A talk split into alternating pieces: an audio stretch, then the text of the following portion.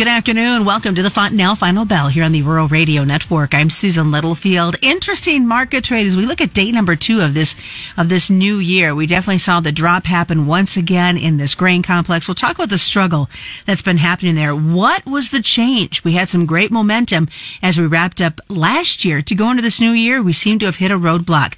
On the opposite side, there is some serious excitement and some celebrations going on in the feeder cattle complex. We're going to take a look at all of that and a whole lot more today with Mike Zuzolo. Mike is with Global Commodity Analytics. And we do have to start. What happened in these grains that we seem to have lost the momentum that we had at the end of last year? Yeah, that, that's a really good question, Susan, because it does seem like something big has changed from the end of the year and the bulls, especially the commodity index bulls and the funds coming in, whether you're looking at crude oil or copper or uh, coffee, you know, all of these markets are being hit with multi-week, if not two to three month lows now at this stage, just in the span of about a week. And I think this is where, to me, there's probably only one thing that could explain something that big in terms of a psychological shift in trade sentiment and, in this type of reversal in price action and, and cutting up the weekly charts as much as they have, uh, especially in the wheat and in the corn. And I think it really goes back to China. I think the end of the year, China bulls that jumped in the market because of the reversal of the China's COVID policy. Um, now they are dumping, I think, those positions due to the extent now being seen how hard that Omicron variant is hitting China. And quite honestly, today in the trade, in the news, what we saw was the back and forth between China's official numbers of, you know, single number of people dying of COVID versus the World Health Organization coming out and saying it's much, much worse than that. And, you know, international, excuse me, health uh, experts are expecting that possibly a million plus people could die in China um, in the next few months. And so I think what has happened here is the market is starting to build in a lot lower global demand and they're really back to it reminds me a lot of how it was back in mid October of last year where we had the harvest past us supply issues weather issues um, but the trade wasn't able to do anything with it. In fact the corn and wheat worked lower into late November with the soybeans kicking and screaming um, not wanting to go down. And I, I it kind of feels like the almost the exact same type of feeling right now that, that we're feeling in this market here as we get into the middle part of January. And I think it really does boil down to the worries about global demand offsetting the weather and the supply problems, which are still very much present out there. Mike, that could put a really interesting spin, though, on this whole soybean uh, complex with South America and talk of a, a bumper crop. If the demand isn't there from China, that's going to make an interesting spin for us here in the U.S. It is, and and Brazil just released fresh numbers today, Susan, and their 2022 soybean exports were down substantially versus where they were in 2021. And I think this is where, if you take a risk-off market like we see right now, if it doesn't shift, maybe it's because the Federal Reserve releases their minutes here as you and I are talking, and the the trade sees something that makes them feel more inflationary, makes them feel like the Fed is going to back away from raising rates so aggressively early in 2023 and kind of offset what's going on in China. Unless you see something like that, you really have to wonder whether the soybeans and the meal in particular have the horsepower to go it alone. And, and with a little bit more rain being seen in the last couple weeks in some of these driest areas of Argentina and southern Brazil, along with the fact that we're starting to harvest some Brazilian beans, and with the fact that the Brazilians have themselves said they have shipped out less than a year ago, I, I really am starting to become more nervous that if the meal market doesn't hold together, the technicals on the monthly meal chart specifically, and that July Nove bean spread doesn't hold together and keep that dollar plus premium against new crop November, then I think we're going to be probably in a similar scenario as what we faced last year where wheat and corn end up just pulling the plug on the bean rally. And I think we got to really be prepared for that maybe as soon as by the end of this week. Do you see any excitement starting to build as we look at that January 12th report, um, just a little over a week away? Yeah, this is where the momentum side kind of worries me. We haven't done any technical damage to the monthly charts, in my opinion, for corn, beans, or wheat. But the weekly chart, as I said, we've lost some key moving average supports that we really needed to keep intact. excuse me, going into that January 12th crop report. I think what I'm worried about is that if we lose the technicals, the momentum increases, all of a sudden we start to see the volume increase on the sell side.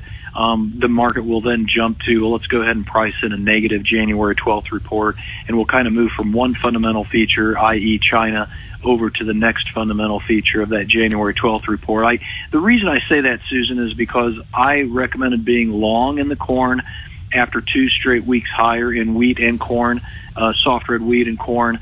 And the technicals looked very good. The fundamentals and the weather looked very good. And it looked as though we had a demand low in place. And so it's very difficult to watch all that get kind of blown to pieces and all those fundamental and technical factors no longer matter to the trade. And then on top of that, see the Kansas wheat crop drop again in good to excellent conditions to less than 20% and almost 50% in very poor, poor condition, and the trade does not care anything about that. So it smells like it's a bigger issue to me than, than some of these key fundamental factors. Well, I'm glad you brought that up because that was going to be my next question as you look at this whole wheat issue. I know, I mean, we're the dead of winter, so we're not going to see any wheat growth, but it definitely is adding some, an interesting element uh, to this trade.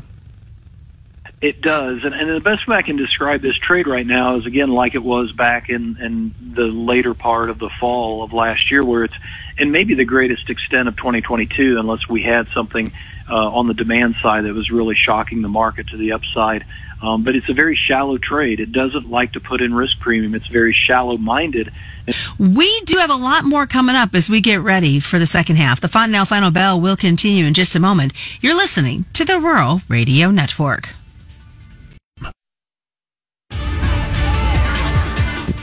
Welcome back to the Final Final Bell here on the Rural Radio Network. I'm Susan Littlefield. We're continuing our conversation this afternoon with Mike Zuzolo, Mike with Global Commodity Analytics.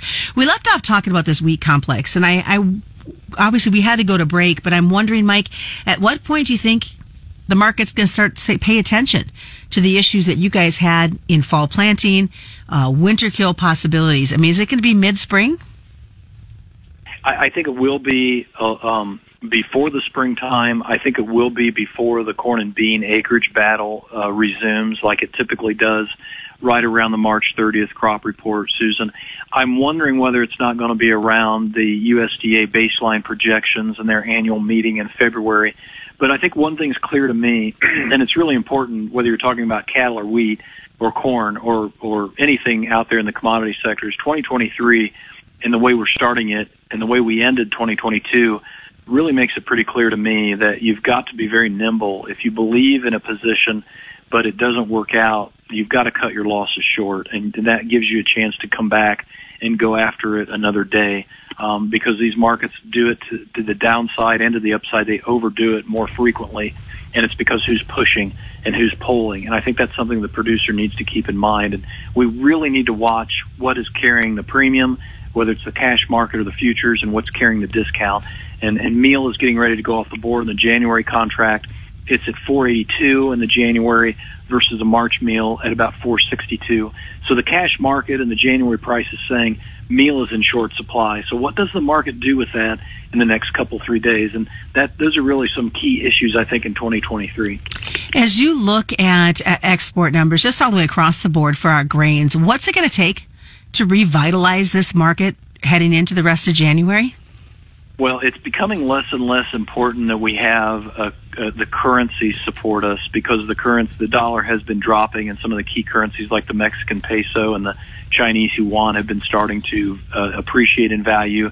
The Brazilian currency is still a, bit, a little bit too weak as we start the new year, but I think it really boils down to major exporters, major competitors with the United States. They have weather problems, and I say that's especially important because I think the trade and the policy that we have with many of our Asian customers and even our Latin American customers, um, those policies are not as smooth running as they used to be because we don't have that globalized trade and that those smooth wheels and and and all the pistons running with when it comes to globalization and the World Trade Organization and things like that. We have a very fragmented uh, commodity market and, and trade market, and especially with the pandemic and the supply chains, we're, we're much, much more protectionist as a world. And so that makes it harder on U.S. commodities to get shipped out the door unless you have less competition. And that's probably where the wheat has the brightest spot of all. If you take China out of the mix, our world wheat ending stocks are at a 15 year low. Let's switch gears and uh, still talk a little bit about grains, but from a feeder perspective, another day of lower corn market. Did they take it? Definitely take advantage of that.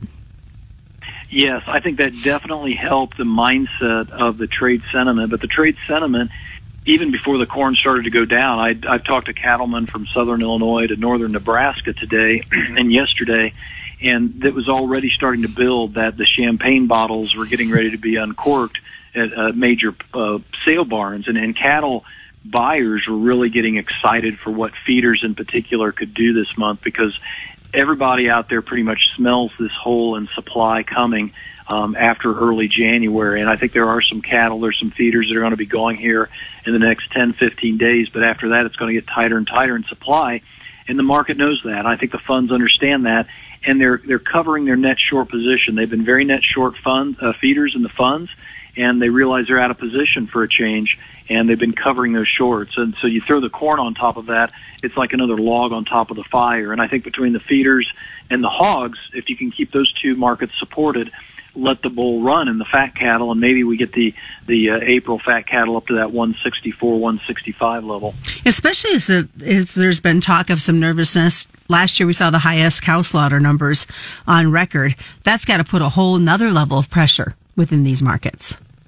Yeah, I really think it does. I think that is where the, the, the pork numbers are going to be the most supportive because we're going to end the year down about two and a half percent in U.S. pork production. It looks like for 2022, whereas the beef production is going to be up about a percent on the commercial side. But you're right, we're going to have lower uh, supplies of both domestically, and that's where it goes back to okay, what does that mean for the global economy?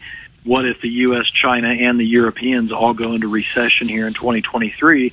Because China and monetary policy drive us into that, and that's going to, I think, hurt us in our consumption side uh, for the red meats. And so we really need the supportive features of the feeders. In other words, I would not want to see feeders go below 180 in a lead month basis because that hurts the charts and three. Lots of great things that we looked at today, Mike. Best way for folks to get a hold of you? Well, the best way is to go to globalcomresearch.com. It's globalcom with two M's, research.com, and sign up for a trial or give me a call toll free 866 471 2588. If you need have a specific question or if you have the need for somebody to come and talk to your group, be happy to entertain that. Wonderful. Mike Zuzolo has been joining us as we remind you commodity futures and options involve a substantial risk of loss not suitable to all investors. That is the Fontanelle Final Bell brought to you by Fontanelle Hybrids and all your local dealers on the Rural Radio Network.